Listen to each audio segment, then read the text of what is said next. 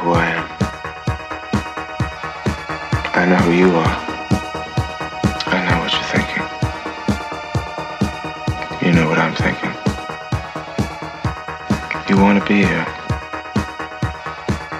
You want to be with me. His name is Julian Kay.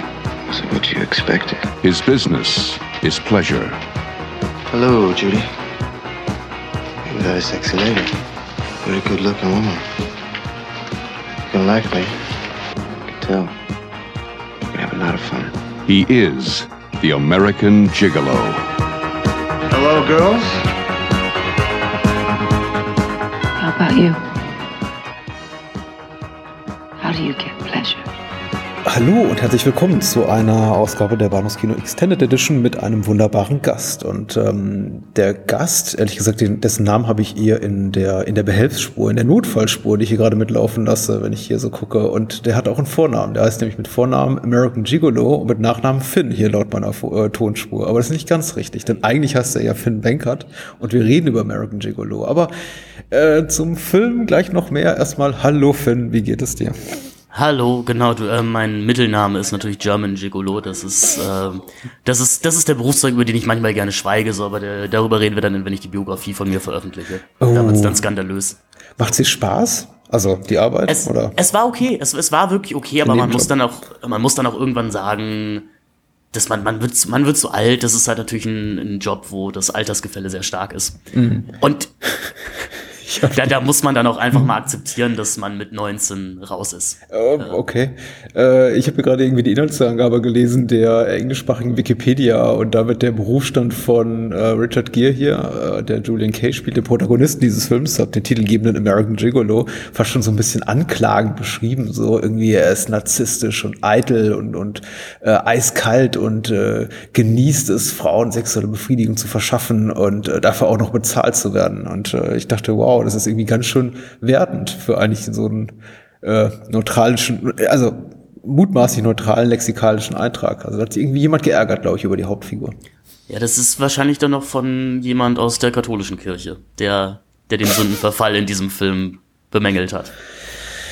Ja, ähm, ich habe ja schon gespoilert, worüber wir reden. Also keine sanfte Anmoderation, sondern gleich mit der Tür ins Haus. Ähm, du hast dir den Film ausgesucht. Wir wollten auch einfach gerne ein bisschen über Paul Schrader reden, weil ich glaube, wir haben mindestens ein gemeinsames Gespräch gehabt. Und zwar, glaube ich, beim letzten Jahresrückblick, wo wir ähm, The Card Counter ganz schön abgefeiert haben. Aber sind beide große Paul Schrader-Fans und nicht erst seit gestern, oder?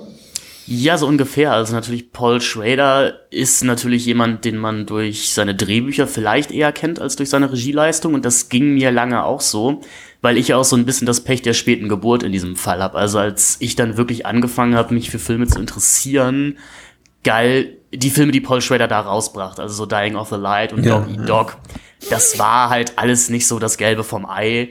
Und er lancierte da so ein bisschen als der Mann, der halt diese Legacy hat, dieses, dieses Renommee, aber der daran nie wieder anknüpfen konnte. Und ich habe dann erst in, ja, so glaube ich, im, im Studium halt angefangen, mich wirklich mal mit seinen Filmen zu beschäftigen. Man kommt ja auch nicht ganz drum rum über seinen Aufsatz, glaube ich, in der Sight and Sound damals über den Film Noir, der ja auch relativ äh, charakteristisch und äh, interpretationsgebend war. Und habe dann gemerkt, da sind ein paar ziemlich tolle Filme versteckt in äh, seinem Övre, wie auch American Gigolo, der mir, glaube ich, das erste Mal begegnete in einem Weiß-Artikel über die zehn stylischsten Filme aller Zeiten. Ich habe um American Gigolo lange Zeit einen Bogen gemacht, tatsächlich, weil ich, ich glaube einfach tatsächlich, äh, Richard Gere hatte eben einen gewissen Ruf in der Zeit, als ich aufgewachsen bin. Also ich meine, du hast du hast die Ungnade der späten Geburt, also vielmehr die Gnade, weil natürlich du bist ähm, frisch und jung und ähm, ich bin alt und welk und äh, du hast alle Vorteile und ich eben nicht. Naja, aber ähm, sagen wir mal so, ich hatte, ich will, will, eigentlich nur dahin, dahin leiten zu sagen, ich hatte auch keinen nennenswerten Vorteil darin, äh, 20 Jahre vor dir geboren worden zu sein, weil als ich so im Heranwachsen war und anfing, bewusst Filme zu gucken, mir Filme auch rauszusuchen und nicht einfach nur das wegzugucken, was eben zufällig gerade im Fernsehen lief, da war, da war vor allem eben Richard Gere auch massiv uncool. Ähm, einfach durch seinen neu gewonnenen Ruf hier als Star von romantischen Komödien. Und äh, ich hatte auch überhaupt keinen Bock auf ähm, Ein Mann für gewisse Stunden, American Gigolo. Und deswegen ist mir der Film auch ganz lange Zeit durch die Lappen gegangen. Äh, was dann dazu irgendwie darin resultierte, dass ich ihn, glaube ich, irgendwann mal dann später im Studium, so Anfang der Nullerjahre, in der Fernsehausstrahlung nebenbei habe laufen lassen, kaum dem wirklich ein bewusstes Augenmerk geschenkt habe und ich glaube jetzt zum allerersten Mal in meinem Leben in Vorbereitung hier für die Podcast-Folge bewusst gesehen habe. Also ich habe auch, ich habe ihn trotz 20 Jahre längerer Lebenszeit als deiner auch erst äh, jetzt zum ersten Mal bewusst gesehen und Spaß dran gehabt, muss ich sagen. Großes Vergnügen. Ich auch immer wieder. Ich würde sogar fast sagen, dass äh, American Gigolo einer meiner Lieblingsfilme ist. So sagtest du, ja. Du lebst So schon länger mit dem. Film als ich, also ganz bewusst. Ich, genau, ich, ich habe ihn tatsächlich auch relativ zufällig, glaube ich, bei Prime mal das erste Mal gesehen, weil er eben im Stream war. Und ähm, das ist ja so, ein- es gibt ja manchmal so Filme, es gibt Filme, wo du in den ersten fünf Minuten weißt, okay, Film, das wird gar nichts mit uns beiden. Hier stimmt irgendwas gar nicht. Und es gibt so Filme, wo du gleich am Anfang weißt, ich glaube, das wird richtig toll. Und American Gigolo ist eben einer dieser Filme. Weil ich halte diese, diese ersten drei Minuten äh, des Vorspannes relativ für, für cineastische Kino, Kino ästhetische Perfektion. Ähm, Ja, denn wir, wir, haben die, wir haben diesen tollen äh, Blondie-Song, der auch so ein bisschen als, als Titelthema des äh, Filmes fungiert. Äh, Giorgio Moroder hat den, die Musik gemacht, variiert dann diese Akkorde des Call Me Songs über den ganzen Film, mal bedrohlich, mal melancholisch. Und wie Richard Gere da in seinem äh, Auto, wo ich gerade nicht weiß, was für eins es ist, ähm, aber es ist ein sehr schönes Auto, in seinen Armani-Anzügen äh, durch, durch die Stadt fährt, sich beim Herrenausstatter einen neuen Anzug machen lässt und in den Country Club reinläuft und dazu läuft dieses Call Me, da denkt man sich doch einfach, ja, das ist ein Mann für gewisse Stunden, der, der, der Julian Kay. Den rufe ich an äh, und dann teilen wir uns den Wein, wie, Ja, der, wie Harry so ja. schön singt. Ist sowieso, finde ich, ein, neues Qualitätsmerkmal und eine neue, eine neue Bewertungsskala an Filmen, die ich gerne festlegen möchte. In Filme, die gut sind, da kannst du an bestimmten Titeln, äh, an bestimmten Momenten den Filmtitel sagen und es ergibt einen Sinn. Also du kannst hier sagen, ja Mann, das ist ein Mann für gewisse Stunden. Oder, ja Mann, das ist kein Land für alte Männer. Dann ist es ein guter Film, wenn das funktioniert. Ich fürchte mich immer vor dem Moment in Filmen, in dem der Titel laut ausgesprochen wird. Du bist ja so ein rechter American Gigolo, sehe ich, ne? das wäre so schön gewesen. Das wäre so schön gewesen, ja. Der Top-Moment dann. Ich, ich frage mich, Nee, alles gut. Der Top-Moment bei äh, Titel, Titel werden im Film genannt natürlich. Äh, und Kurt Barnert schafft das erste Mal ein Werk ohne Autor. Und dann schwillt die Musik nochmal so dramatisch an. ja, ich überlege gerade, wer die, die American Gigolo-Dialogzeile hätte sagen können. Wahrscheinlich hier Hec äh, Hector Elizondo als äh, Joe Sunday. Der übrigens hier ähm, zum ersten Mal, glaube ich, auf Richard Gere trifft, was ich irgendwie ganz lustig fand, weil ich war dann zehn Jahre nach Erscheinen dieses Films ähm, mit meiner Mutter im Kino in Pretty Woman. Und da spielt ja auch Hector Elizondo, diesen netten äh, Hotelbetreiber, der auch ähm, super, super nett ist. Und ich glaube, äh, Hector Elizondo sagte auch mal im Interview, das sei so die Rolle, auf die er dann für den Rest seiner Karriere abonniert gewesen ist. Also so der, der, der freundliche Latino.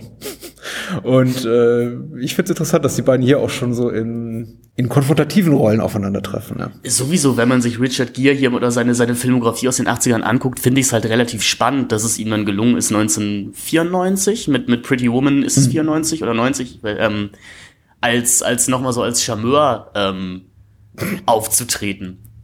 Weil ich meine, wir, wir haben ihn halt hier in American Gigolo, dann Cotton Club kurz danach noch und das, das Atemlos Remake. Ja, ja. Das sind ja doch durchaus relativ ambitionierte Filme, in denen er da erstmal mitgemacht hat. Days of Heaven, ein oder zwei Jahre zuvor von Maddock. Ja. Stimmt, da ist er auch noch drin, genau. Ähm, und dann dieser Wechsel vom, vom, vom Arthouse in, ins Mainstream-Kino Ja. gelingt ja nicht jedem so reibungslos. Ja, und ich glaube, das war eben auch der Punkt, der, der mir irgendwie so Richard Gere verleidet hat und weswegen ich auch lange Zeit einfach seine Filme gemieden habe, weil sie eben immer für eine bestimmte Art von, von Film standen. Das war wie, ähm, das wäre so analog dazu in jüngeren Jahren, wahrscheinlich Matthew McConaughey in den Nullerjahren. Das ist einfach so, du wusstest Hugh Grant, einfach. Hugh Grant so ein bisschen? Bitte? Hugh Grant vielleicht auch so Hugh bisschen? Grant sicher auch in den späteren 90ern, ja, aber also ich denke da zuerst an Matthew McConaughey und ich glaube, alles das, was er so gemacht hat zwischen 90ern und, und späte Nullerjahre, war einfach so, da, da wusstest du einfach, McConaughey spielt mit, das ist ein Film, den du meiden solltest. In aller Regel, also. Weil pff, in der Regel spielt er immer so den, den, den prototypischen äh, Surfer-Dude, der äh, eine wahrscheinlich zehn Jahre jüngere Schauspielerin dann abschleppt und, äh, oder irgendwie auf Umwegen zu ihr findet und die Liebe in ihr findet oder so. Und das war, also Pi mal Daumen so in, in meiner Ki jugendlichen Wahrnehmung, die natürlich auch komplett falsch ist, das, was Richard Gere damals machte, weil ich dachte dann nur an sowas wie, ja, Braut, die sich nicht traut, Pretty Woman und irgendwie alles so ein bisschen, bisschen schmonzig, schmalzig, romantisch lustig. War, war irgendwie nicht mein Ding. Ich glaube, heute kann ich das besser gucken, ganz ehrlich, aber ich versuche nur so mein, meine, meine Geisteshaltung in, ähm, im Alter zwischen sagen wir mal 13, von 13 bis 18 zu beschreiben. Und da war eben Richard Gere plötzlich wieder ein Riesenstar. Und ich meine, er hatte vorher auch schon einen romantischen Film mitgespielt, wie äh, ein Offizier und Gentleman, und den fand ich sogar ganz gut. Aber irgendwie so alles, was er nach Pretty Woman macht, der geriet da in so ein Fahrwasser, was mir einfach nicht passte. Und ich habe mir einfach selber hier ins Bein geschnitten oder ans Bein getreten, wie sagt man, ins eigene Fleisch geschnitten, genau. Und habe deswegen äh, verdammt nochmal äh, American Gigolo verpasst, weil ich gedacht habe, oh je, noch so eine, noch so eine Schnulze. Ja, der deutsche Titel macht es einem ja auch nicht so einfach. Also ein, ein Mann für gewisse Stunden. Ja, könnte könnte auch sehr- so ein ZDF, könnte auch so ein ZDF-Film sein. Ja klar, und er wird eben wirklich auch äh, so im Marketing und das ist eben das, was man zuerst vom Film auch wahrnimmt. Das sind dann eben ab so die Postermotive und äh, das, was eben auf dem Videothekencover abgebildet ist, so zumindest in meiner damaligen Wahrnehmung, wurde immer so beworben mit, ja, das ist ein Film rund um Richard Gere. Das ist der Film, der Richard Gere zum Star machte und äh, zum großen Hollywood-Star machte. Und er wird eben auch wirklich nur mit seinem Antlitz und seinem Körper beworben. Und ich dachte, das ist mir einfach zu viel Gier für einen Film. Ähm, wie falsch ich doch lag, nochmal. Und es ist ja, das hörst du immer von dem Film, genau, im Vor Vorfeld. Also jetzt, wenn du nichts über den Film weißt, außer vielleicht der grundlegenden Prämisse, nämlich dass einen Callboy spielt, weißt du, das ist der Film in aller Regel, der Richard Gere zum, zum Star machte. Und ehrlich gesagt, jetzt habe ich mir den auch angeguckt, ein bisschen mit der Erwartungshaltung. Also so wie man vielleicht zum allerersten Mal mm, für eine Handvoll Dollar guckt und sagt, okay, das ist der Film, der Clint Eastwood zum Star machte, jetzt will ich was sehen. Und ich gucke diesen Film an und genau wie du es beschrieben hast gerade, die ersten drei Minuten, der ist, die sind nicht nur gnadenlos schön, einfach ästhetisch bezaubernd. Du weißt auch, ja, das ist der Film, der Richard Gere zum Superstar Ja. machte. Der Typ ist so geil in dem Film einfach. Man muss einfach sagen, es ist ein, ein verflucht schöner Mann, ein verflucht charmanter Mann. Und die, diese Anzüge sehen sehr, sehr gut an ihm aus. Es ist so die Art von Film, wo man sich denkt, ja, Anzüge sind, sind eigentlich kein Fehler. So, weil man, man, man, vielleicht, sind kein Fehler.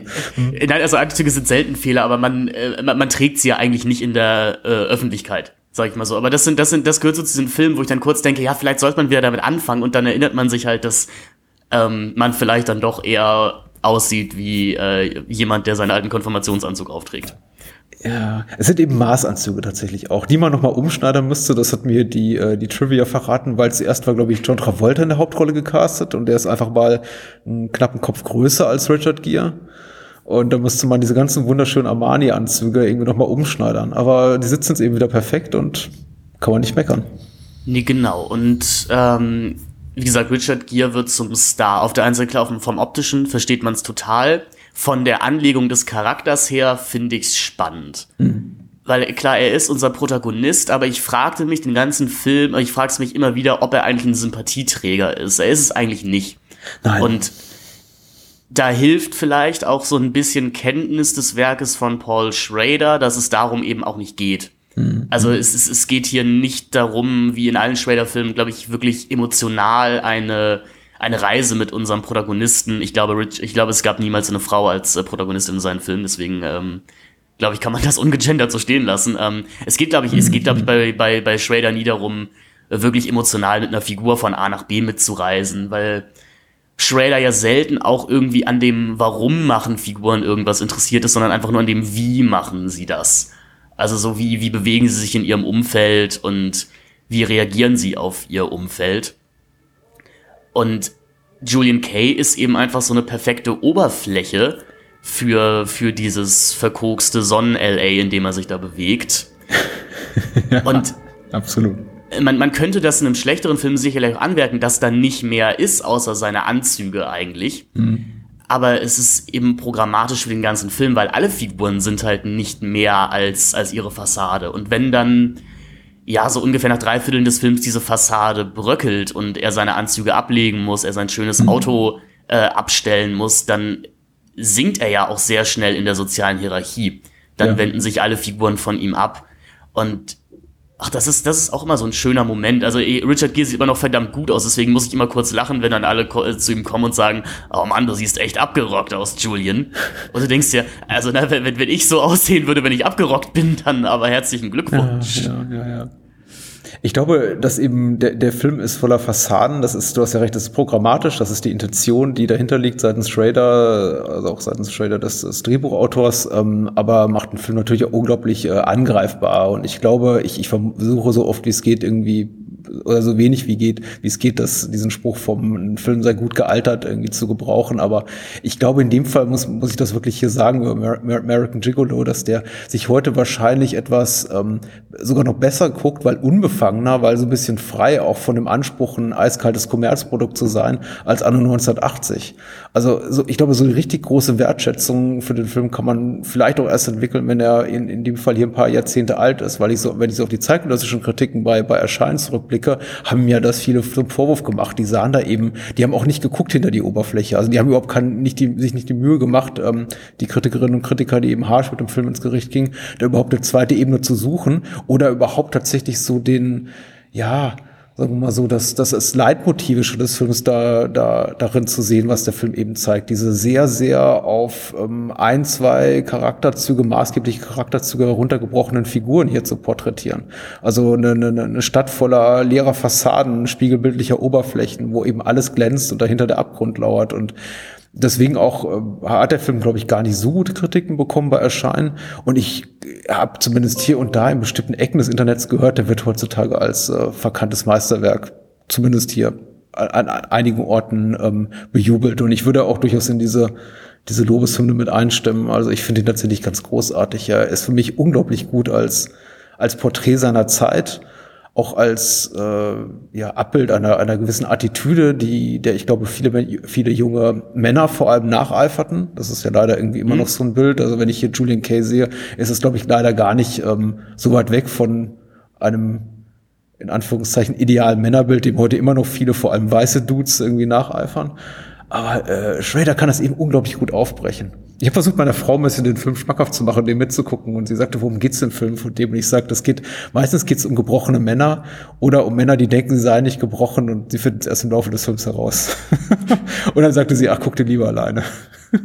es, es ist ja auch wirklich spannend, weil der er wird ja auch also ein bisschen als Erotik-Thriller kategorisiert ja, ne? meistens. Ich habe auch ich habe ein ganz furchtbares Cover. Ich habe mir den Film dann irgendwann mal bei iTunes äh, gekauft, weil es noch keine äh, richtige HD-Veröffentlichung gab in Deutschland. Ähm, und der bei iTunes eben sehr günstig war. Und ich glaube, die Blu-ray kam erst vor zwei oder drei Jahren auf den Markt.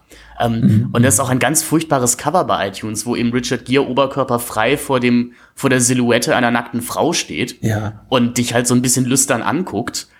Ähm, Und ja. ja. ich sag mal, dass das Sujet des Films ist natürlich per se erotisch und frivol. Schrader mhm. inszeniert das aber, also inszeniert die Sexszenen selten wirklich anregend. Das hat, das hat fast schon so ein bisschen was äh, Kubrick-eskes in der mhm. einzig großen Sexszene zwischen Lauren Hutton und Richard Gere, weil es hat dann diese, diese nicht ganz staccatoig, aber diese sehr äh, ausschnittartig gefilmten Körperteile. Das sind halt meistens dann Michelle Strattons Beine oder Arme das erinnert dann natürlich so ein bisschen irgendwie an, an Lolita oder sowas. Und ich fand es ja, jetzt auch sehr, sehr, spannend, dass, dass äh, Richard Gere fast mehr ausgestellt wird in diesem Film als äh, die weiblichen äh, Figuren. Mhm. mhm. Ich meine, er, er geht äh, einmal in einer relativ prägnanten Szene des Films Full Frontal, was, was mich immer wieder überrascht. Ja, im, im Hollywood-Mainstream-Kino sicher was Ungewöhnliches. Ich meine, ja klar, wenn man jetzt irgendwie wie, wie mit der Muttermilch mit dem europäischen Kino groß wird wie wir oder vielleicht auch einige ja. von uns nicht, dann ist es wahrscheinlich nicht so besonders, äh, oh, weiß nicht, herausragendes. Herausragend irgendwie in dem Kontext klingt irgendwie komisch. äh, nee, natürlich, aber auch genau, wenn du eben, das wollte ich sagen. Wenn, wenn du eben das Bild des Pretty Woman Richard Gears vor dir hast, dann ja, glaub, ja, kann klar. das äh, Genau, das große Problem, ich will es nicht Problem nennen, aber was man, auf was man, was man sich hier einstellen muss, ist eben, es ist ein Film, glaube ich, wo die jungen Kids heute sagen, es ist ein Vibe-Film, also mit V, nicht, nicht mit W, also nicht W-I-E-B, sondern V-I-B-E. Mhm. Ähm, da muss man sich, man muss sich in dieser Stimmung halt wiederfinden können. Das funktioniert vielleicht auch nicht immer. Man braucht deswegen sich auch so eine, so einen gewissen Spaß an oberflächlichem Kino oder an, an Kino, das, ähm, ja, das eher durch Stimmung und durch Atmosphäre eine Geschichte erzählt, als durch, äh, durch ein klassisches Dreiakt-Schema. Denn wenn wir uns mal den Film so angucken, dann dauert es auch relativ eine Stunde, bis der Plot, der uns auf, der, auf dem DVD-Cover angepriesen wird, Ja. erstmal losgeht. Meine Wahrnehmung war jetzt vor dem ersten wirklich bewussten Sehen von American Gigolo, der, ähm, der Film versucht mir was ganz E- Eindeutiges zu verkaufen, nämlich den Aspekt von Richard Gere und die ihn eigene Er- Erotik oder irgendwie Sexiness, die er eben ausstrahlt. Dann natürlich überhaupt American Gigolo als Erotik-Thriller oder als erotischer Film. Da habe ich irgendwie was zu erwarten, weil es geht ja auch um einen Callboy und damit eben auch zwangsläufig ähm, um irgendwie so sexuelle Dinge, wie auch immer die dann aussehen, das musste mir der Film dann ja noch zeigen. Und es geht auch um einen Thriller-Plot. Das teasert der Film ja auch bereits auf seinem Poster an, nämlich dass äh, er mit äh, allen möglichen Frauen schläft und eine eben diese, diese Nacht nicht überlebt. Irgendwie so oder so ähnlich steht das auf dem Cover. Und ich, ich finde es eben, über- eben überraschend, dass außer von der Sexiness von Richard Gere, die auf jeden Fall gegeben ist in diesem Film, weil er sieht eben verdammt nochmal gut aus und er zeigt eben auch verdammt nochmal viel von sich, ähm, keiner der hier also ausdrücklich so im Marketing beworbenen Aspekte, nämlich die, sowohl die Erotik als auch die, die Thriller-Spannung, für mich besonders bemerkenswert war, weil ich finde den Film extrem unerotisch, also fast schon desinteressiert an Sex, also bis auf wenige kurze Momente und äh, ist auch nicht besonders explizit, zumindest wenn man nicht mit, wenn man mit europäischem Kino aufgewachsen ist, im Vergleich dazu natürlich. Und ähm, der Thriller-Plot ist ja fast nebensächlich. Also der, der, der, der kommt ja fast in einen Film rein wie, ach so, ja, jetzt müssen wir irgendwie auch noch eine Geschichte erzählen. Hier übrigens ist ein bisschen Geschichte und ähm, der ist ja auch vollkommen unbefriedigend, ehrlich gesagt. Also das war zumindest meine Wahrnehmung. Der geht dann ab irgendwann vorbei, aber ich saß nicht einmal da nägelkauend, möchte ich es damit nur auf, auf, auf einen Satz so verkürzen. Nee, genau, man, diese, diese ganze Verschwörung, in die Julian dann rein stolpert, die entwickelt sich halt auch komplett außerhalb unseres Sichtfeldes. Die wird auch einfach dann irgendwann von der Leon-Figur fast schon erklärt. Also dann heißt es halt, ja, wir haben da diese Dreiernummer geschoben gegen dich, weil wir dich alle hassen. Ah, Und ja. Da fällt mir ein, wir sollten die. Inhaltsangabe verlesen, aber sag erst mal den Satz zu Ende, Entschuldigung. Genau, und, und damit muss man dann halt leben. Ja. Äh, Genau, aber verlies erstmal die Inhaltsangabe und äh, genau. Verließ sie, ist sehr schön. Du, äh, ja, ist also, ob sich der Film da irgendwie auch wirklich so ein bisschen der, der Erwartungshaltung des gemutmaßten Publikums da äh, verweigert. Oder äh, ich, vielleicht liegt es aber auch daran, dass einfach die Marketingabteilung da nicht den Film, also den anderen Film verkaufen wollte, als den, den äh, Paul Schrader hier gedreht Also hat. Aber äh, sicherlich, na, mal weil ich, wie willst du, wie willst du, ich, du verkaufst wahrscheinlich keinen Film, mit dem du sagst, ja, du guckst halt zwei Stunden ähm, einem Ein attraktiven Menschen dabei zu, wie er traurig ist. ja, ein er existenzielles, ein existenzielles Drama über ähm, oberflächliche Menschen, ja. Alright. Ähm, die UFDB-Inhaltsgabe geschrieben hat Wandersmann und ähm, ich wollte gerade sagen er oder sie, aber ich denke mal auch hier kein Gender notwendig. Er schreibt, Julian Kay ist ein perfekter Gentleman mit besten Umgangsformen, gewandt und in vielen Sprachen zu Hause und er ist Liebling der Frauen, meist älteren Damen der Upper Class, die bei ihm das suchen, was sie bei ihren karrieresüchtigen Geschäftsmännern nicht finden. Ich finde mal gut, ich finde diese leichten wertenden Inhaltsangaben Ja. tatsächlich immer ganz äh, sympathisch. Vor allem, weil man da ja auch da merkt, irgendwie so, dass, was für ein Film der, der Inhaltsangabenschreiber gesehen hat oder was er glaubt oder was er in diesem Film gesehen hat. was sie bei ihren karrieresüchtigen äh, Geschäftsmännern nicht finden, nämlich Aufmerksamkeit und Zärtlichkeit, natürlich gegen angemessenes Salär. Auch Michelle lernt er so kennen, doch äußerst geschäftsschädigend scheint sich langsam eine Liebesbeziehung zu entwickeln. Aus diesem exklusiv vergnüglichen Lebensstil wird Julian mit einem Mal unsanft herausgerissen. Er wird in einen peinlichen Sexualmord vermittelt, peinlichen Sexualmord verwickelt, sehr schön. Und nun zeigt es sich, also ja, irgendwie ist es das falsche Adjektiv. Oder ich habe mir gerade überlegt, was würde denn passieren, wenn ich in irgendeinen Mordfall verwickelt würde? Würde ich das dann irgendwie als peinlich empfinden? So, wir haben irgendwie eine, eine, eine, eine tote Crackhure gefunden. Ähm, Sie sind der Hauptverdächtige. Oh, und ich denke mir, oh, peinlich. Na egal. Okay, weiter im Text. Und nun zeigt es sich, dass seine Kundschaft ihn zwar braucht, aber keinesfalls gewillt wäre, ihm zu helfen, wenn auch nur ein kleines Opfer damit verbunden ist. Das Ansehen ist mehr wert als Julian, man lässt ihn fallen. Nur Michelle, die ihn liebt, will ihm helfen, aber ist er fähig, ihre Liebe anzunehmen. Ähm, die hier Ja. mehrfach genannte Michelle wird gespielt von Lauren Hutton, die hast du bereits erwähnt. Bill Duke spielt ähm, so eine Art Zuhälter von Julian Kay, also nicht eine Art, ist, ist der Zuhälter. Nina Van Pellen spielt seine Zuhälterin, also das ist ja, die agieren ja auch als Duo. Und äh, Hector Elizondo, wie gesagt, spielt hier Detective Joe Sunday, den Ermittler im Mordfall, in der Mordermittlung gegen Julian Kay. Und noch einige andere Prominenz in Nebenrollen. Äh, Frances Bergen zum Beispiel spielt, glaube ich, eine Kundin von Ja, Julian Kay fand ich auch ganz hübsch, sie hier zu sehen. Die, die, die Inhaltsangabe hat damit dann auch von den 112 Minuten so ungefähr 108 Minuten abgedeckt. Das ist richtig. Ja, sie hat noch ein paar Sachen ausgespart, wie zum Beispiel hier, dass äh, Leon über der Balkonbrüstung hängt und äh, aber das war's auch, ja. Bis auf die Gefängnisszene zuletzt ist da fast alles drin, genau. Will heißen, Achtung, Spoiler, wir verraten den Film, wir verraten alles, was in dem Film, was in dem Film passiert. Genau, aber darum, darum geht's ja eigentlich auch nicht. Nicht wirklich, Also es ist, ist ein klassischer Film, wirklich, wo ich sagen würde, es ist, es ist, wie gesagt, es ist, es ist ein Stimmungsfilm, wie, wie Ja. fast alles von, von Paul Schrader. Richtig, die Kriminalhandlung ist nicht viel wert und wie gesagt, also da sollte man tatsächlich relativ wenig von erwarten. Genau, ich sag mal so, ich meine, Taxi Driver wird auch kein schlechterer Film, wenn man schon weiß, dass äh, am Ende dieser, dass am Ende dieser Amoklauf passiert. Obwohl das, das ja diese äh, eine gewisse, ich sag mal, Vorhersehbarkeit oder ähm, Bewusstsein seitens des Publikums, was in dem Film passieren würde, wohl irgendwie in letzter Zeit ja wirklich ein Problem geworden ist. Mir ist das, mir ist das jetzt gerade explizit bei, bei Don't Worry Darling aufgefallen, dem neuen Olivia Wilde Film Ja. in dem in den Rezensionen, die veröffentlicht sind, ähm, dem Film ja wirklich vorgeworfen wurde, ja, man wüsste ja bereits nach 20 Minuten, auf was das ungefähr hinauslaufen würde. Und ich, sa und ich sagen würde, ja, das tut man. Das tut man natürlich, aber vielleicht ist der Film ist halt auch genau dahin inszeniert. Ähm, Also, wenn du, glaube ich, in deinem Leben mehr als drei Filme gesehen hast, weißt du bei American Gigolo relativ schnell, äh, nein, du weißt nicht relativ schnell, aber du, du hast diese Erwartungshaltung, egal, ich, ich weiß nicht ganz, wo ich damit hin wollte. Ich wollte nur sagen, ich finde es scha schade und gleichzeitig spannend, dass irgendwie in der heutigen Kinolandschaft eine sehr merkwürdige neue Erwartungshaltung an RegisseurInnen gestellt wird. Ja. Also, dass ja. man, dass man denen gar nicht mehr zutraut, dass sie vielleicht bewusst eine bewusst bereits erzählte Geschichte einfach inszenatorisch neu verpacken. Und darum Ja. geht's ja eigentlich im Genre. Also es, es geht ja nicht um, um das Was, sondern um das Wie. Absolut richtig, tatsächlich. Was nicht heißen soll, dass hier American Gigolo komplett frei von Überraschung ist. Ich fand zum Beispiel jetzt ähm, das erste Aufeinandertreffen mit Michelle, wo sie, wo er denkt, er könne sie um den Finger wickeln und sie wirklich ab diese einfach dann einen Rollentausch vollzieht und die dann ist, die quasi hier ihm einen Schritt voraus ist und einfach ihn schon komplett durchschaut hat, während er ihr dann plötzlich äh, drei bis fünf Schritte hinterherläuft. Das fand ich zum Beispiel schon durchaus ähm, äh, spannend Ja. und überraschend, habe diesen, diesen kompletten, diese komplette 180-Grad-Drehung hier in der, in der Dynamik, auch so in den Kräfteverhältnissen. Wohingegen natürlich, du hast vollkommen recht, der ganze Krimi-Plot, der ist so sorgfältig und auch naja, sorgfältig zum einen, aber eben auch konventionell vorbereitet und äh, er erzählt, du weißt genau, dass da noch was kommt. Also in dem Moment, wo er angeheuert wird, da diese eine äh, Dame sexuell zu befriedigen von ihrem Mann, der daneben steht und sagt, hier, nimm sie von hinten.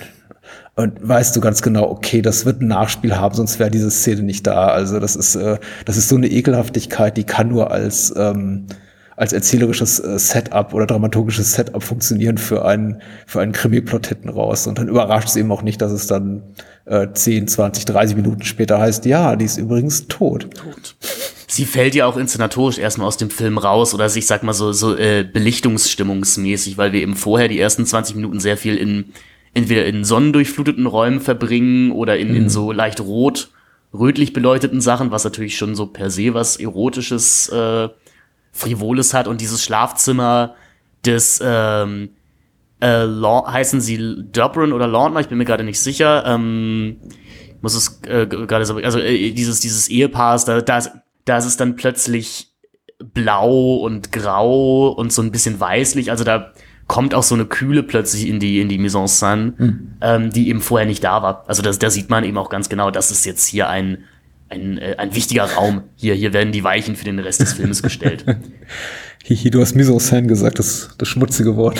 Ich würde sagen, damit, damit qualifizieren wir uns als hochfilmwissenschaftlichen Podcast. Äh, Ja. Lol. Äh, Das ist, das ist total okay. Also ich meine, in, in wie vielen deutschsprachigen Filmpodcasts hört man Sachen wie, wie, wie Staging oder sowas? Also hier habt ihr es gehört, man kann dafür, es gibt da durchaus noch andere Begrifflichkeiten für. Ja. Vor allem, wenn man ein bisschen angeben will, dass man auch ein paar Brocken Französisch kann. Ich kann nicht mal ich mach- Französisch. Ich mache nur Scherze natürlich, klar. Ähm, ich benutze es auch ganz gerne.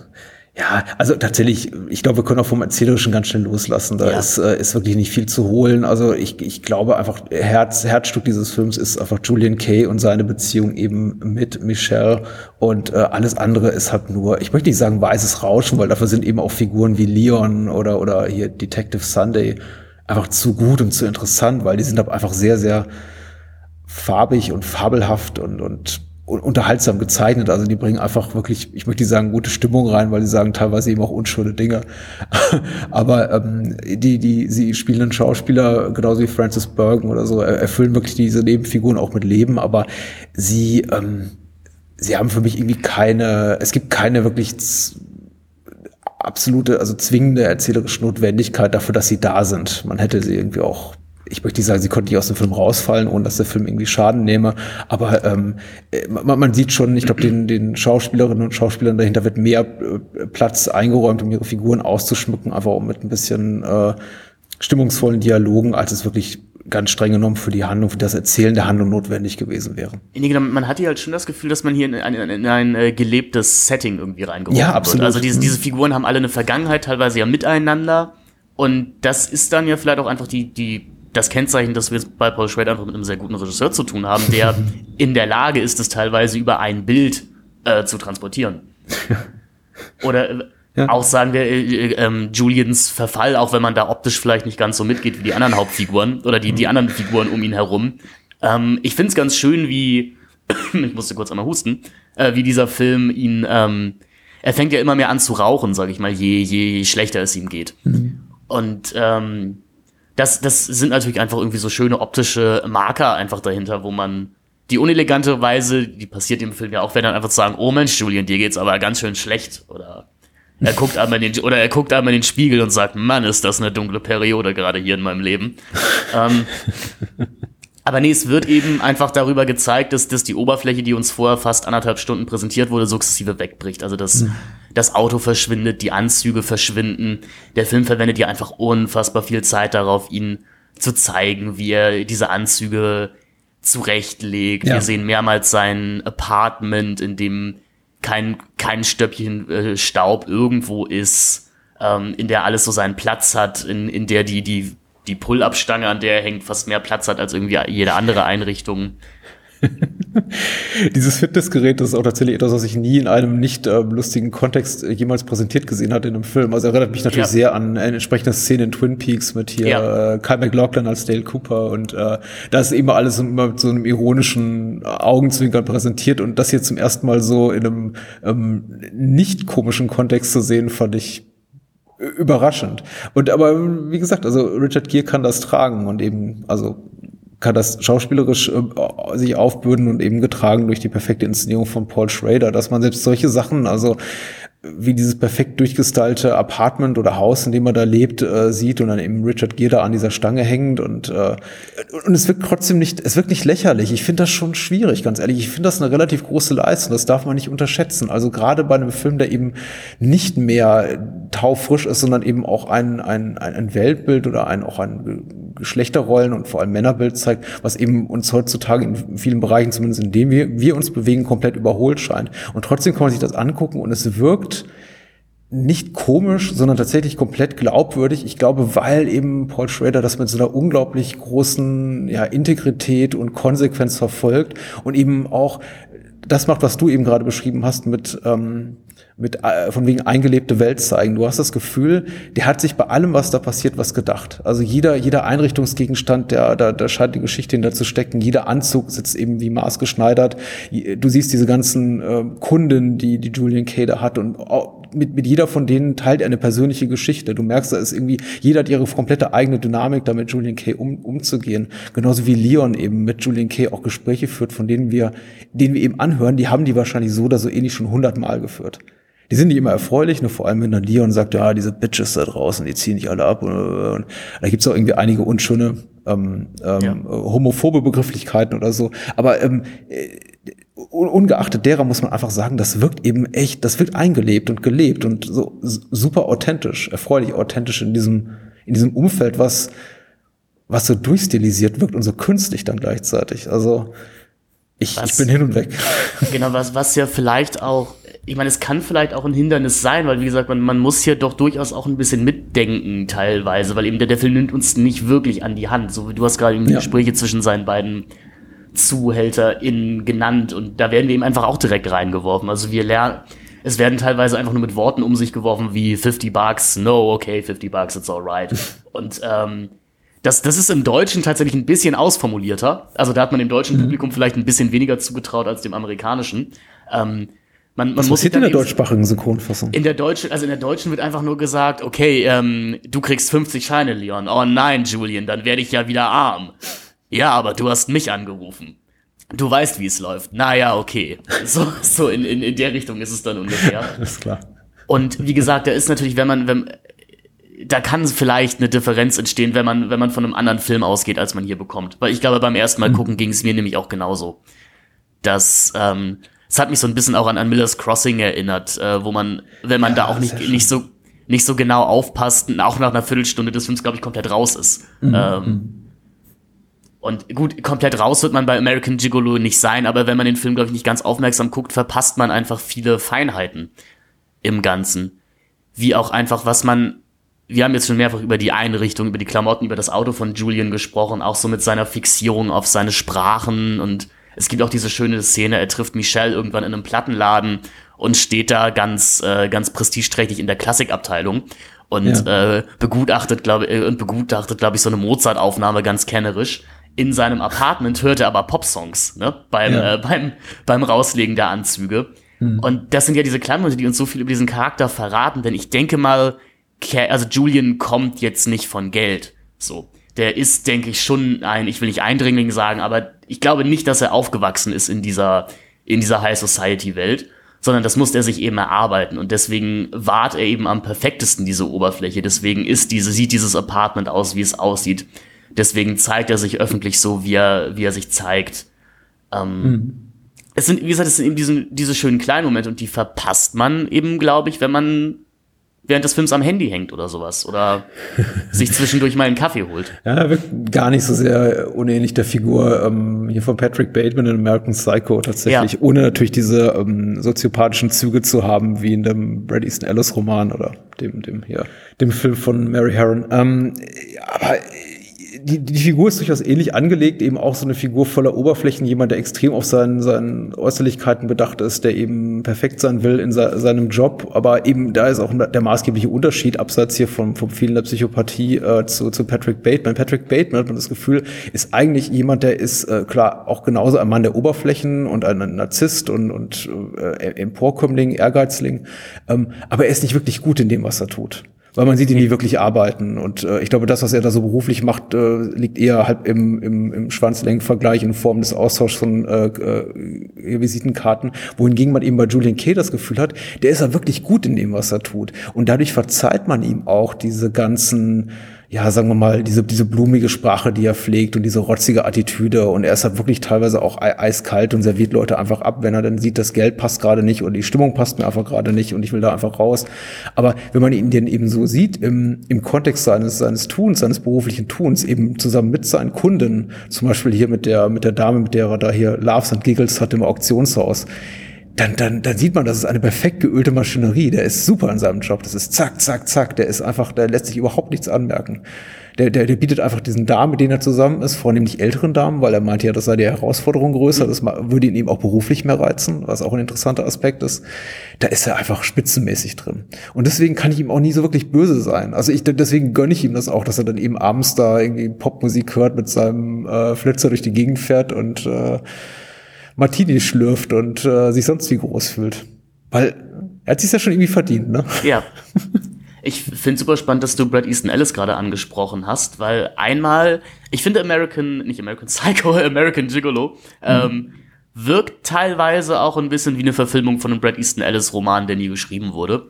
Ja, ähm, ja. Was dieses ganze äh, oberflächliche LA-Gedönse angeht, East, äh, Easton Ellis hätte das wahrscheinlich alles noch ein bisschen kälter gemacht, aber Schrader hat ja, ja. auch tatsächlich mal ein, äh, ein Alice-Drehbuch zumindest verfilmt, nämlich äh, The, Can The Canyons. Ja, und stimmt. den würde ich als relativ interessantes äh, ja, Double Feature mit American Gigolo durchaus mal empfehlen, weil wir sehen in The Canyons ja dann im Prinzip die, die Kinder der, der American Gigolo-Generation. Mhm. Und der, das ist ja auch ein Film, der, als er dann 2013 rauskam, größtenteils mit Nichtbeachtung bestraft wurde und wenn dann auch mit eher verrissen. Ähm, der versagt ähnlich wie American Gigolo als Erotik-Thriller auch komplett und auch so als, als intendierter Skandalfilm. hat aber auch diese sehr interessante Kälte und Traurigkeit da drin, die auch American Gigolo so Ja. teilweise evoziert. Ähm, bei The Canyons natürlich doch noch mal ein bisschen mehr ausgelöst, dadurch, dass der Film auch super hässlich digital gedreht ist. Und du sagtest gerade schon, Kay ist zumindestens, also Julian ist zumindest noch irgendwo jemand, dem man gerne zuschaut. Den ProtagonistInnen von The Canyons schaust du halt nicht gerne zu. Weil die haben, wirklich- die haben nämlich gar nichts mehr. Die haben, die haben wirklich gar nichts mehr. Wo, wo, wo äh, Julian wenigstens noch irgendwas in seinem, in seinem Apartment hat, da ist es halt leer. Da steht nur eine, da steht nur eine äh, Tequila-Flasche und äh, ein, ein Spiegel mit ein paar Leinen Koks auf dem, auf dem Tisch. Ich möchte das nur sagen, weil wir wollen ja auch so ein bisschen über Paul Schrader äh, allgemein reden. The Canyons ist, glaube ich, durchaus eine Wiederentdeckung wert. Ja. Ähm, es ist halt nur kein guter Film. Ähm, wenn, wenn das als Empfehlung. Es ist kein guter Film im klassischen Sinne. Sagen wir so. Ich, ich glaube, die mal. Ich, ich habe nicht alles von Paul Schrader gesehen, aber ich glaube, die meisten Sachen sind eine Wiederentdeckung wert in dem Sinne, dass ich glaube, dass die meisten seiner äh, der, der Filme, an denen er mitgewirkt hat, jetzt mal abgesehen von seinen Drehbuchleistungen, die für die er wahrscheinlich bekannter ist als für seine ähm, Regieleistung, äh, eben allem voran äh, Taxi Driver, einfach für mich immer so zumindest hierzulande in die Kategorie fallen. Ach ja, stimmt, gibt's ja auch noch. Oder habe ich nie von gehört. Also äh, da ist ganz viel so auf der Liste, glaube ich, bei denen Menschen sagen nie von gehört oder ach ja, stimmt ja, da gab's ja mal was. Oder den Film eben, wie ich es jetzt sträflicherweise in jugendlichem Alter getan habe, mit einmal für gewisse Stunden so in die Ecke oberflächliches Hollywood, Kommerz, En- Entertainment schieben, was es ja wie gesagt auch ist. Ich möchte deswegen mit nicht behaupten, dass es überhaupt nicht möglich ist, irgendwie gro große Filmkunst zu schaffen und dabei gleichzeitig eben trotzdem aalglattes Hollywoods Kommer Kommerzprodukt zu sein, weil ähm, äh, American Gigolo beweist tatsächlich. Und das war ja auch ein finanzieller Erfolg. Man muss dazu sagen, der Film war noch nicht mal besonders teuer. Also es war eine vergleichsweise kleine Produktion, ohne große Stars. Äh, Richard Gere, damals noch ein Schauspieler, der abseits hier von seiner Rolle für, für Malik noch eher so unter ferner Liefen lief. Und ähm, ja klar, ähm, Giorgio Armani auch noch irgendwie so ein späterer Modezar, der sich, glaube ich, noch gar nicht so bewiesen hatte, zumindest nicht in diesem Kontext im Hollywood-Kino. Ich möchte fast behaupten, ich glaube, Giorgio Moroder war wahrscheinlich noch schon noch so hinter den Kulissen die, die prominenteste, der prominenteste Name hier. Nicht mal Jerry Bruckheimer hatte, glaube ich, 1980 wahnsinnig viel getan, der den Film produziert hat. Und herausgekommen ist einfach ein fantastisch guter Film. Ich hoffe, die, ich glaube, ich hoffe, die Zuschauer, die ZuhörerInnen glauben uns mittlerweile, dass American Gigolo ein fantastischer Film ist. Ja, der ist, ist er er ist, ja ist auch. wirklich, er ist, er ist wirklich großartig tatsächlich. Und ich mag eben auch, dass er, ähm, das hat ja auch äh, Schrader hier auch, auch benannt teilweise. Er, er sagt ja quasi, dass American Gigolo quasi so als, als vorderes Buchende oder Buchstütze funktioniert zu diesem Film The Walker, den er später gemacht hat mit ähm, einem alternden Callboy, gespielt von Woody Harrelson. Und ähm, überhaupt lassen sich ja immer so erzählerische und thematische Bögen sehr leicht schlagen in Paul Ja. Schraders Werk. Das sollte einen noch mehr dazu, glaube ich, verführen, wenn man dann irgendwie was von Schrader gesehen hat, zu sagen, ja, den gucke ich mir auch an, weil seine Filme sind, ich möchte nicht sagen, die sind, sind sich alle inhaltlich ähnlich oder geschweige denn gleich, aber sie, sie, sie behandeln schon ähnliche, ähnliche erzählerische Motive und auch äh, Figuren, vor allem eben in seiner, Ja. In den von ihnen, in den von ihnen gezeigten männlichen, vornehmlich männlichen, eigentlich, ich glaube, exklusiv männlichen Protagonisten. Glaube ich auch. Also er ist in dem Sinne schon so der, der klassische, in Anführungszeichen, Auteur, der sich halt immer wieder an einem ähnlichen Thema abackert. Aber, und das ist ja das Ja, Spannende, natürlich. im, im Alter, im Alter da durchaus neue Facetten dem Ganzen abgewinnt.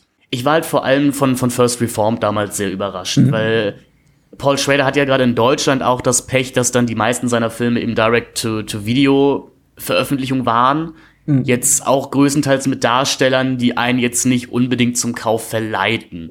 So, also so, ich meine, Nicolas Cage, mit Cage hat er ja auch ein paar Sachen zusammen gemacht. Ist jetzt ja leider auch niemand mehr, wo man sagt, oh, der neue Nicolas Cage-Film, den muss ich sehen. Und eben auch Ethan Hawke war für mich 2018 nicht der Mensch, der mir versichert hätte durch sein Mitwirken, dass ich hier einen kompetenten Film zu sehen bekomme. Ja. Also klar, Hawk, Hawk hat herausragende Filme gemacht, auch gerade so im B-Filmsektor, aber eben auch unfassbar viel Schund oder Uninteressantes. Und deswegen war ich von First Reformed halt super überrascht, weil da dann so eine, da kommt plötzlich so eine Spiritualität ins, ins Kino von Schrader, die vorher nicht da ist.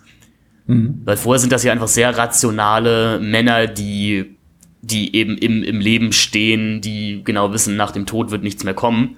Ähm, aber irgendwie müssen wir uns das hier jetzt schön machen und in, in First Reformed dann plötzlich diese fast schon zärtliche, diesen zärtlichen Überbau und vielleicht auch die schönste Versöhnung in einem Film von, von Schrader.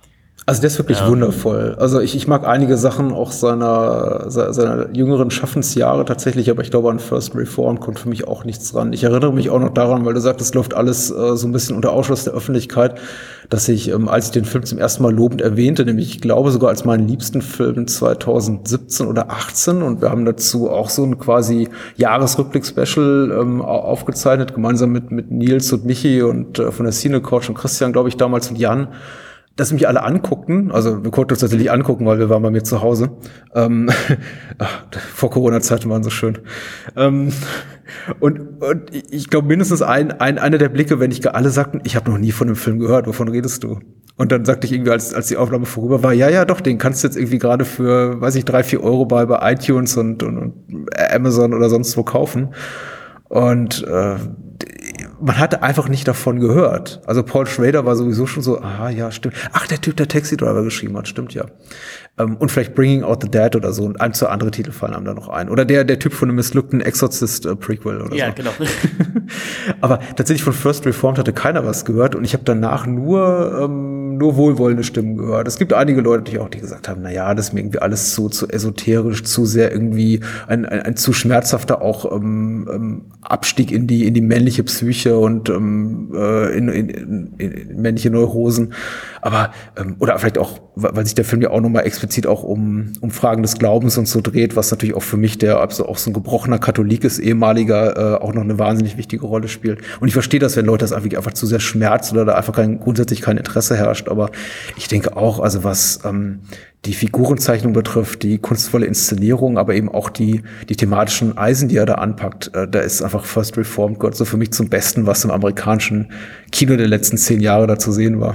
Man, ja, man, ich meine, man kann, was ich viel gehört hatte aus, aus meiner damals auch noch etwas prätentiöseren Filmbubble, ist, glaube ich, man, man kann Schrader natürlich, ich weiß nicht, was man ihm vorwerfen kann, aber er trägt seine Einflüsse und seine Kinohelden natürlich auch sehr offen zur Schau. Also das, das ist Ja. halt, das ist halt Bergmann, das ist Bresson, das ist Dreier. Ich meine, über äh, Bresson und Dreier hat er auch ein Buch geschrieben.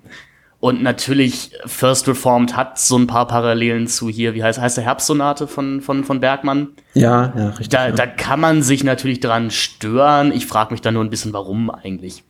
Also, ich, ich glaube, Schrader gefällt sich mittlerweile auch so ein bisschen in der Rolle als eben der alte, der alte New Hollywood-Oper, der, der noch das, die anspruchsvollen Kinostoffe manchmal sehr schundig Genre-Tradition nicht verpackt. Das kann in Interviews manchmal auch ein bisschen innervierend oder ein bisschen prätentiös wirken. Aber es ist ja grundsätzlich schön, dass, dass da jemand ist, der noch eine Vermittlungsbrücke schafft.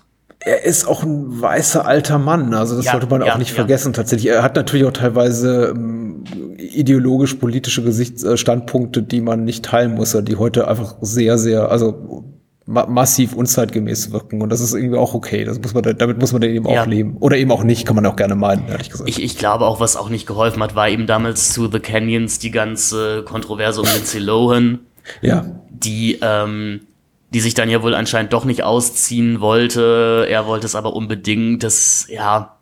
Ich glaube, 2013 war halt noch so eine Zeit, wo, wo wir das in der Öffentlichkeit alle noch nicht so negativ oder kritisch aufgefasst haben, wie wir es jetzt post-MeToo zu Recht auffassen würden. Wir sind ein bisschen mehr sensibilisiert. Andererseits Ähm, ja. muss man eben sagen, wenn Lindsay Lohan eine Rolle annimmt oder ihr Management so, so eine Rolle vermittelt und sagt, hier, guck mal, übrigens der Typ von, von, von Taxi Driver macht einen Film nach dem äh, Drehbuch von dem Typ von der, dem American, American Psycho Schriftsteller und äh, die männliche Hauptrolle hat einen Pornostar, nämlich James Dean. Mit Doppel-E. Hat man da nicht was auf einen zukommt? Also ich meine, Ich, ich, ich oder gab es ja Übergriffigkeiten am Set? Nee, Übergriffigkeiten gab es wohl nicht von, ich weiß auch nicht, wie wasserdicht die Geschichte ist. Was man so hörte, war wohl eben, dass es, es gibt ja so zwei prominente Nacktszenen mit Lindsay Lohan in The Canyons. Ja. Und dass zumindest bei einer der beiden, die sich eben nicht ausziehen wollte und sich wohl die ganze Crew dann fast schon ausziehen musste, um zu sagen, guck mal, ist es, ist es okay? So, wir, wir sind auch nackt. Ähm, so ein bisschen, so ein bisschen wie Kubrick und Cruise und Kidman damals bei, Okay. äh, bei Ice Ah, White okay, okay, okay. Nee, also ja, gro gro große Paul Schrader-Liebe tatsächlich. Also es gibt ja auch tatsächlich so viel, was man, glaube ich, gar nicht auf dem Schirm hat, weil auch eben teilweise die Namen der dazugehörigen Regisseure, die, die das, das Schaffen von Schrader über, überschatten. Ich denke Ja. da zum Beispiel bei, bei Brian De Palmas ähm, Obsession, Schwarze Engel ganz wenig an Paul Schrader, aber hat eben auch am Drehbuch mitgewirkt. Ähm, wenn auch, glaube ich, nicht in leitender Funktion. Taxi Driver, klar, ist ein Scorsese-Film, aber es ist eben auch ein Paul Schrader-Film, genauso wie hier Last Temptation of Christ, der auch ähm, wundervoll ist. Und Mosquito Coast ähm, von, von Peter Weir, auch Co-Autor Paul Schrader nach eben einem, einem, Buch von Paul Thoreau. Genau, gleich mal, mein Taxi Driver etabliert ja praktisch schon die, die Schradersche Urfigur irgendwie mit dem einsamen Mann, der ja. viel im Auto fährt. Also ich glaube, in fast jedem Schrader-Film wird im Auto gefahren. Hm. Und in fast jedem Schrader-Film steht steht der Mann irgendwann vorm Spiegel und äh, schaut sich selber an. Und es ist eben halt vieles, das hatte dann natürlich so ein bisschen von, von Bresson und dessen etwas, ja, auch interessanter, transzendentaler Philosophie. Mhm. Ähm, es, ist, es ist halt eben nicht dieses, warum machen die Leute irgendwas, sondern wie machen sie das? Und vielleicht sind Motive auch einfach egal. Also Motive sind Schrader häufig egal, nicht immer. Also Blue Collar zum Beispiel ist ja ein relativ wirklich geerdetes Sozialdrama, ja. in, in der uns wirklich was erzählt wird, warum, warum, warum Figuren, weil sie eben aus einem gewissen Umfeld tun, was sie tun. Taxi Driver hat auch noch so eine gewisse Psychologisierung. Es nimmt dann mhm. aber im Werk von Schrader so irgendwann ein bisschen ab und irgendwann muss man dann eben mit, mit einem Julian Kay leben, der, der da ist. Und wenn man möchte, kann man da Dinge drin erkennen. Ja. Man kann sich aber auch einfach an der Attraktivität von Richard Gere erfreuen. ich, ich nehme die äh, Erwähnung von Blue Collar zum Anlass, den Film auch nochmal ausdrücklich zu ja. loben. Der ist so wundervoll mit dem jungen Richard Pryor, Harvey Keitel spielt mit und vor allem Jeffet Koto hat eine Szene, die einen eine Szene relativ spät im Film, die einen, glaube ich, das Herz brechen wird. Also mhm. ein Film, der zu gleichen Teilen irgendwie gro gro große Komik bietet und großes Melodrama. Ich liebe den so sehr und der ist eben auch geerdet ist ein wundervolles Wort, fällt mir gerade auf. Also er ist wirklich bodenständig im besten Sinne und vermittelt für mich auch unglaublich glaubwürdig so die Sorgen und Nöte der, ja, der sogenannten Working Class, wie man zum englischsprachigen Sprachraum sagen würde, ähm, ohne jemals so belastend zu sein, ohne sie jemals so zu so einer Art Kitchen Sink Drama zu werden, wo, bei, bei dem man man so denkt, so, ach, okay, jetzt wird noch irgendwie ein Fass aufgemacht und ach, Alkoholismus hier und Scheidung dort und Geldnot hier. Ähm, nee, also er ist irgendwie ein Film, der hat wirklich großes, großes Drama und auch Tragödien zeigt und aber eben trotzdem seine gute Laune nicht verliert. Ich, ich liebe Blue Collar, der ist so toll. So toll. Natürlich auch mit dem großen deutschen Alternativtitel Kampf am Fließband. Ja, tatsächlich. Hast du mal Hardcore gesehen, hier wo George C. Scott seine. Nee, Hardcore will ich ah, unbedingt immer sehen. Den gibt's aber bei iTunes nur auf Deutsch zu leihen und das hat mich bisher immer abge, äh, abgeturnt. Es gibt, äh, es gibt von Pause Indicator eine schöne Blu-ray, ist jetzt vor ein paar Jahren rausgekommen. Mhm. Die habe ich im Regal, die ist tatsächlich sehr empfehlenswert. Wenig, wenig Bonusmaterial, aber ich glaube, ein Schrader-Interview ist dabei und äh, es ist eine gute Kopie einfach, kann ich empfehlen gibt es auch mittlerweile für vergleichsweise kleines Geld, glaube ich, für einen Zehner oder so. Genau, ich denke mal wahrscheinlich der mit bekannteste Film von Schrader so ist vielleicht mit noch Cat People. Ja. Ich weiß, den, den habe ich mal gesehen, aber da ist, glaube ich, leider auch der David Bowie-Titeltrack äh, prägnanter als, als der Film an sich. Ja, ähm, ich wollte ihn auch immer mehr lieben, als ich konnte. Er hat noch eine Romanverfilmung gemacht, hier Comfort of Strangers nach, ich glaube, Ian McEwan. Ähm, ja. Der ist leider auch relativ vergessenswert, aber es mag vielleicht auch daran liegen, dass ich den Ian McEwan-Roman zuvor gelesen hatte und der einfach ein bisschen, bisschen packender ist. Das ist eben auch schon so ein literarisches Glanzstück. Ich finde eines der besten Bücher von McEwan und äh, da kommt der Film dann gar nicht, nicht ganz ran. Überhaupt so ein bisschen saure Gurkenzeit für mich, äh, Schrader in den 90ern er hat ja nicht so wahnsinnig viele auch gemacht. Also vergleichst also er hat, glaube ich, fast weniger gemacht, als er heute in hohem Alter ja. macht. Und die Sachen, die er gemacht hat, naja, ich, ich muss aber Lights lieber zum Beispiel nochmal wiedersehen und, und Mishima auf jeden Fall. Nee, klar, ich meine, heute sind Filme vielleicht auch ein bisschen günstiger zu produzieren, eben durch, durch, durch digitales Film. Mhm. Ich fand aber, wie gesagt, schön, dass The Card Counter zumindestens ja wirklich ein Kino-Release bekommen hat. Ja, absolut. Und glaube ich auch gar nicht so schlecht in den Arthouse-Kinos lief. Mhm. Und er zumindest mit Oscar Isaac ja auch wirklich einen einen Trag, einen Trug, äh, Trug nee, einen Zug, einen zugkräftigen Hauptdarsteller an, ähm, ja. am, äh, an der Reihe hatte. Ich finde, Paul, ja. ich finde Oscar Isaac ist sowieso ein Geschenk für das, ähm, sagen wir mal, etwas groß, größer budgetierte Independent-Kino, amerikanische Independent-Kino der, der, letzten Jahre, weil er eben doch äh, immer wieder in wirklich interessanten Produktionen mitwirkt und sein Name eben mittlerweile recht zukräftig ist und äh, genau dann eben das passiert, was du gerade beschrieben hast, dass du ja eigentlich einen Film, von dem du inhaltlich sagen könntest, oh Gott, der hat null Zielgruppe oder zumindest nicht, was sich irgendwie, nichts, was sich irgendwie gewinnbringend vermarkten ließe, aber er hat Oscar Isaac und das ist schon mal auf jeden Fall ein Plus. Aber wie gesagt, ich habe ja auch Card Counter benannt in unserem Jahresrückblick, Ja. in unserem letzten, als mein Lieblingsfilm des letzten Jahres. Ich stehe auch weiterhin dazu. Ich habe mittlerweile ein paar mehr Filme aus 2021 gesehen, aber ich würde ihn immer noch ganz vorne sehen, tatsächlich, ja. Ich, ich konnte ihn ja erst dieses Jahr sehen, deswegen wird er, glaube ich, dieses, also er wird dieses Jahr, denke ich mal, wie bei mir sehr, sehr hoch oben äh, mit dabei sein.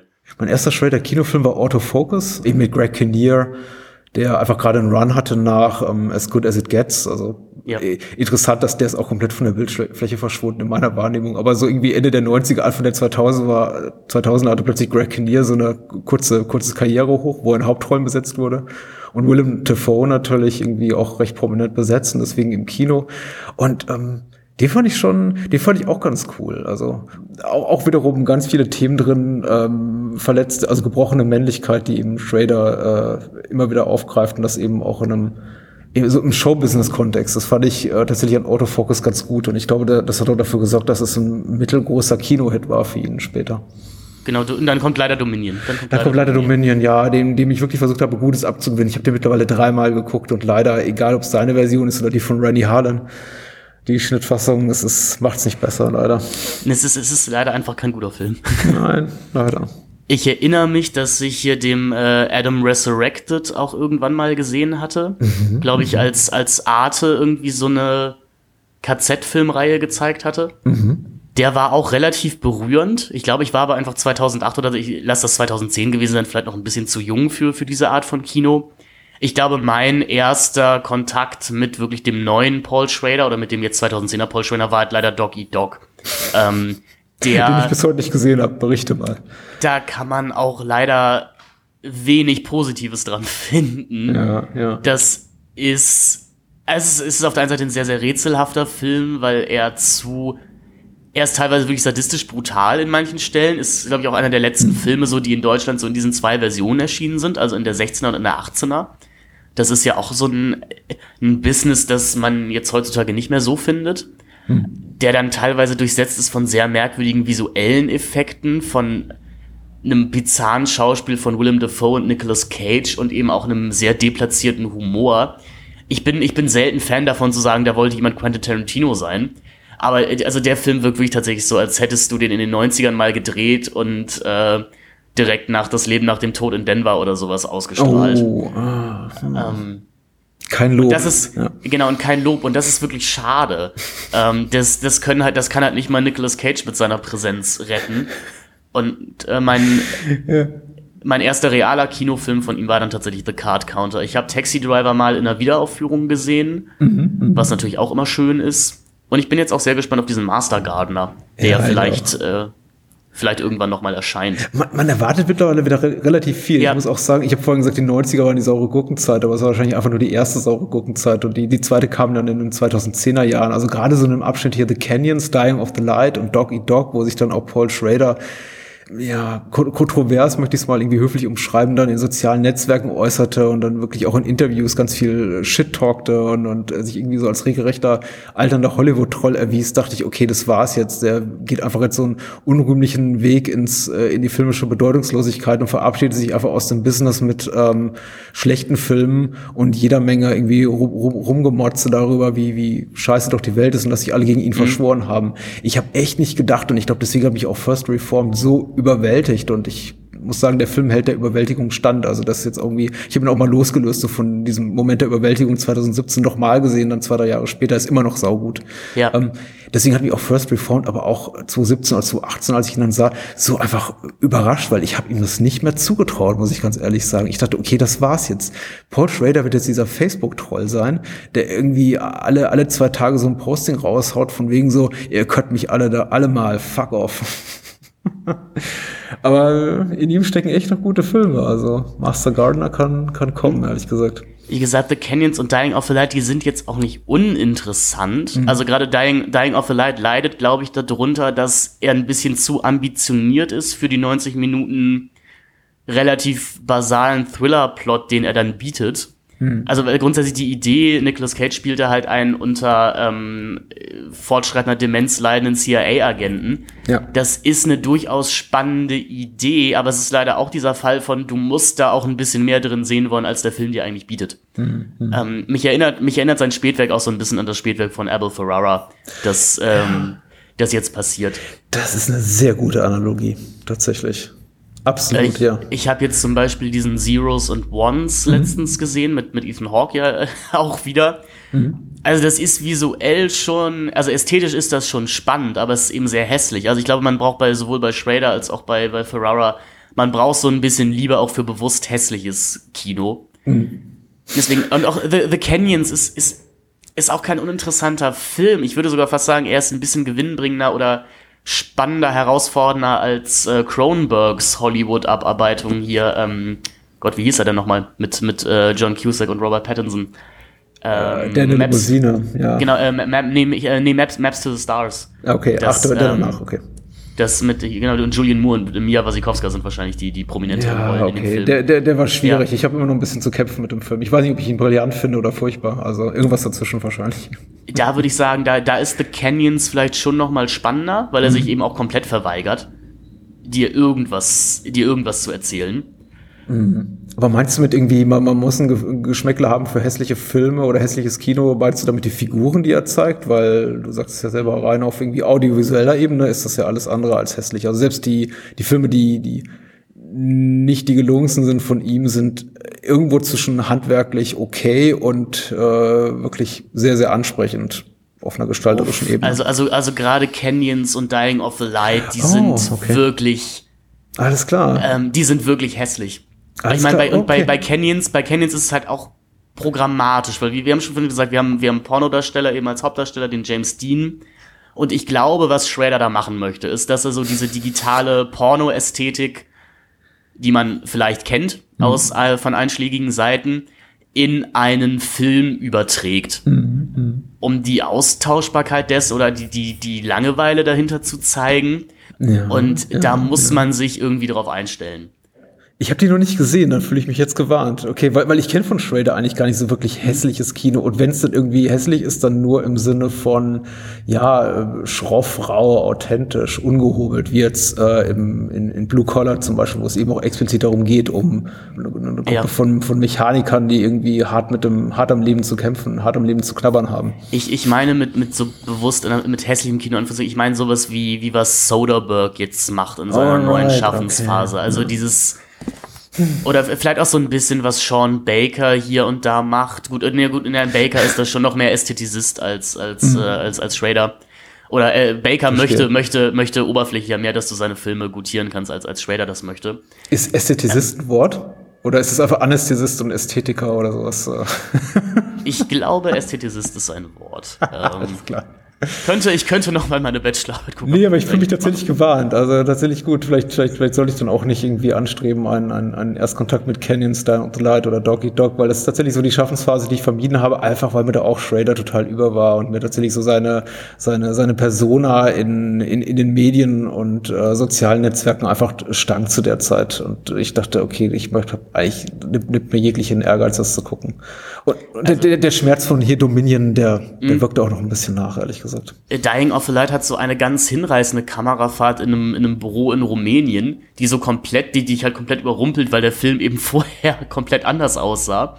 Was dann auch wieder schön ist und Canyons orientiert sich so ein bisschen am Stil von, von Osu mit diesen 180-Grad-Dialog-Schnitten. Und ich muss sagen, das ist jetzt was, was ich in meinem Film Lest to Forget auch versucht habe. Und das Problem ist, wenn du das machst, ähm, das wirkt halt sehr schnell sehr amateurhaft.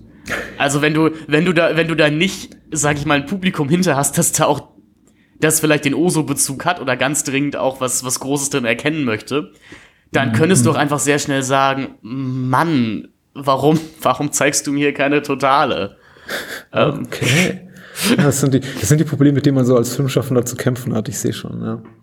Um jetzt vielleicht auch nochmal den Bogen zu schlagen zu seinem jüngsten Ja. Werk, The Card Counter, ist dir aufgefallen, dass das Ende, ich möchte jetzt eigentlich gar nicht so viel spoilern, weil wir haben fast alles verraten über American Gigolo, ähm, inklusive der letzten Konfrontation mit Leon, der ja. Wobei wir haben nicht die Szene im Schwulenclub erwähnt, aber vielleicht ist sie auch gar nicht notwendig, weil es irgendwie für mich so zu den Aspekten des Films gehört, die, die vielleicht dann doch nicht so gut gealtert sind oder noch nie gut waren.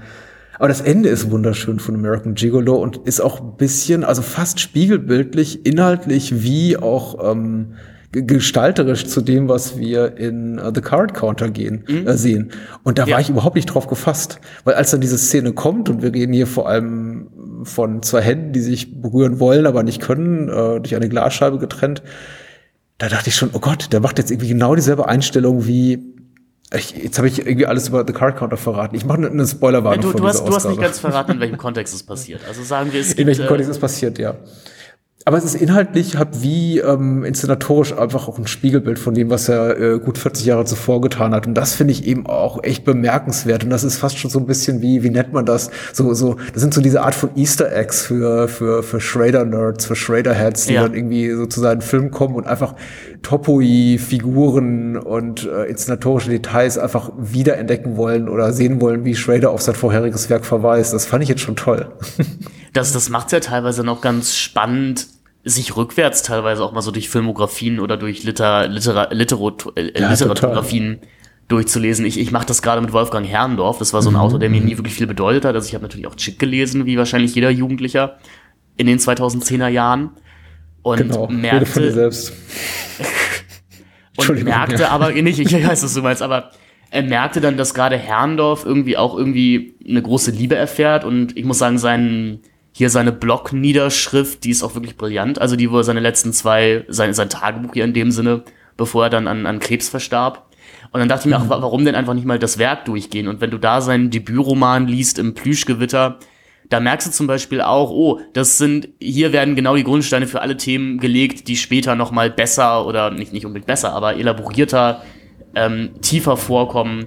Und bei Schrader sind es dann halt eher die Bilder, die einem wieder begegnen. Wie man ja auch sagen muss, dass so dieses Gefängnisthema, das Leben als Gefängnis sich ja auch durch alle seine Filme zieht. In American Gigolo natürlich auch sehr prägnant durch diese, heißt es Lamellen, was man, was man da hat bei den, bei den Jalousien? Ja, ich glaube schon, ja. dargestellt. Also im, im American Gigolo ist ja voll mit, und ich glaube, das ist auch das Cover der neuen Blu-ray mit Richard Gere, der Ah, auf denen, auf denen diese Gitterstäbe projiziert werden, oder natürlich keine Gitterstäbe, aber auf denen diese Jalousie-Lamellen projiziert werden, die dann sowas Gitterstäbartiges haben, Mhm. weil er eben in seinem eigenen Gefängnis lebt und nicht ausbrechen kann. Ja, sehr schön, tatsächlich, ja. Ich, das klingt jetzt fast schon alles zu, zu, zu blumig und irgendwie äh, akademisch äh, überhöht und äh, sonst wie, aber ich äh, habe tatsächlich auch so, meine Wahrnehmung ist auch, äh, wenn, wenn ich Schraders Filme so mit irgendwie einem Satz zusammenfassen müsste, dann würde ich wahrscheinlich sagen, es geht um Männer, äh, entweder ja, die gebrochen sind oder da, davon noch gar keine Ahnung haben, dass sie gebrochen sind, wie ich es vorhin gesagt habe, oder es geht um, um Männer, die äh, in Gefängnissen leben oder dort enden oder sich irgendwie ihre Gefängnisse selber bauen. Weil äh, darauf läuft es eigentlich fast immer hinaus. Ähm, Also aber zum, zum Thema nicht zu akademisch. Ich habe das Gefühl, dass man hat mit Schrader manchmal mehr Spaß, wenn man die Filme wirklich analytisch guckt, als wenn man sie zur, in Anführungszeichen, Unterhaltung sieht.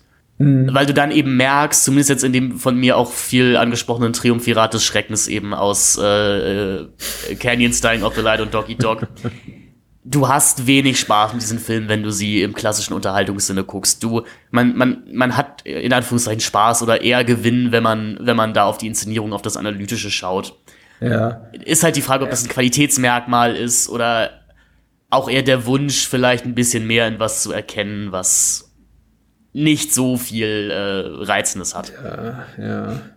Touch, der Typ mit den magischen Händen, den ich noch nicht gesehen habe, der klingt nach äh, rein rassiger Unterhaltung. Und ich muss sagen, Autofocus kann man auch tatsächlich sehr, sehr gut als äh, ge gelungene, wenn auch sehr, sehr abgründige Showbiz-Satire äh, äh, gucken. Äh, auch ein Ja, sehr interessanter Film, über den ich gar nicht so viel verraten möchte, ehrlich gesagt, weil er ist sehr, sehr überraschend hier und da. Ey, Touch, Touch klingt ganz wunderbar mit Musik von David Grohl und äh, Skeet Ulrich und LH Cool J in der Hauptrolle. Allerdings hat auch das Lexikon des internationalen Films geschrieben, ein zutiefst humaner Film über Nächstenliebe und Aufrichtigkeit in den zwischenmenschlichen Beziehungen. Er sei nicht als theologischer Diskurs, sondern als Reflex auf die Defizite der modernen Gesellschaft angelegt. Okay, also spielen auf jeden Fall große, große 90s-Gesichter hier äh, mit in, in Nebenrollen. Ja. Tom Arnold, Bracken Meyer, Janine Garofalo, wow, Gina Gershon, alles irgendwie so Leute, die irgendwie nach der Jahrtausendwende verschwunden sind gefühlt. Bridget Fonda Skeet Ulrich natürlich, ja. Ja, stimmt, stimmt. Wir haben unsere Liebe für Paul Schrader, glaube ich, an, an mehreren Stellen bewiesen, haben aber gesagt, dass es teilweise so ein bisschen bumpy, äh, bumpy Liebe ist. Ähm, Eine, es ist- eine holprige Straße. Eine Liebe holprige Straße, genau. Der, das ist so, das ist eine. Beziehung, die, die, die verlangt. Da muss man, man muss gegenseitig an sich arbeiten. So, man, ähm, man, man muss sich auch mal Fehler verzeihen können, wenn man, wenn man Paul Schrader Fan oder Fanin ist. Aber American Gigolo würde ich sagen, Top 3 Tier Schrader. oder nee, man sagt jetzt ja nicht mehr, man macht ja nicht mehr Top, man ratet jetzt ja in S, A, B, C und F-Tier. Ähm, Ja, also, tatsächlich. okay. also äh, Schrader auf jeden Fall S-Tier. Ähm, äh, nicht Schrader, S-Tier. Äh, American? Was bedeutet das? äh, S ist das Beste. Und Okay. dann geht's absteigend runter. Okay. Deswegen, also äh, American Gigolo auf jeden Fall S-Tier von seinen Regiewerken. Noch nie gehört, aber ich schlag's nach. Ähm, hast, hast du was zu bewerben? Äh, für dein filmisches Schaffen? Bist du demnächst auch wieder im Podcast unterwegs? Was machst du so? Worauf willst du hinweisen? Ähm, oh, das ist eine gute Frage. Also tatsächlich, ich glaube, man kann demnächst was äh, Geschriebenes von mir, äh, von mir lesen. Da will ich aber noch nicht äh, zu viel zu sagen, weil es noch nicht so hundertprozentig in trockenen Tüchern ist. Und ansonsten glaube ich, das, was ich gerade am meisten mache, ist äh, Kritiken bei, auf dem Fluxkompensator-Blog zu schreiben. Und da könnt ihr gerne immer mal reinlesen, das würde mich sehr freuen. Ich habe mich auch richtig gefreut, weil ich habe gewartet, wann der erste Kommentar kommt. Ich, ich, ich gendere jetzt, glaube ich, seit einem Jahr in meinen Texten. Ich weiß, es ist auch eher ein bisschen spät gezündet, aber ähm, ich habe gewartet. Ich habe wirklich bei den vielleicht 20 Kritiken, die ich dieses Jahr geschrieben habe, gewartet, wann der erste Kommentar kommt. Äh, eigentlich guter Text, aber das Gendern macht ihn kaputt und er kam endlich, glaube ich, zu einer, bei einer Kritik zu äh, Elvis, zu dem Elvis-Film von Bess Lerman. da habe ich mich persönlich gefreut. Da habe ich mich gefreut. Das passiert im Besten unter uns, ja. Genau. Und sonst schaut gerne äh, Lest You Forget, meinen ersten Spielfilm auf YouTube. Absolut. Gibt's, wie gesagt, auch eine, er hat gemeinsam, ich habe Gemeinsamkeit mit Paul Schrader, wir haben uns beide an einer äh, Yasuhiro Ozu-Referenz versucht und es hat nur so halb geklappt. Sehr schön. Die müsst ihr aber selber entdecken. Alle relevanten Links zu äh, Finns Schaffen in den Shownotes. Und dir, lieber Finn, Dankeschön, dass du da warst und so viel Schrader-Liebe mitgebracht hast und auch vor allem einen richtig guten Film. Falls wir es nicht irgendwie schon 24 Mal erwähnt haben, Ja. guckt euch aber für gewisse Stunden an. Der ist hervorragend. Falls du mal wieder podcasten möchtest, call me. Ja, sehr schön. bye, bye. Bye. How do you do it, Julian? How do you seduce all these women? Police think you're involved in a murder in Palm Springs a week ago. I'm being framed by somebody. I don't know who. You've been identified, Julian. I am in deep trouble. I think you're guilty of sin.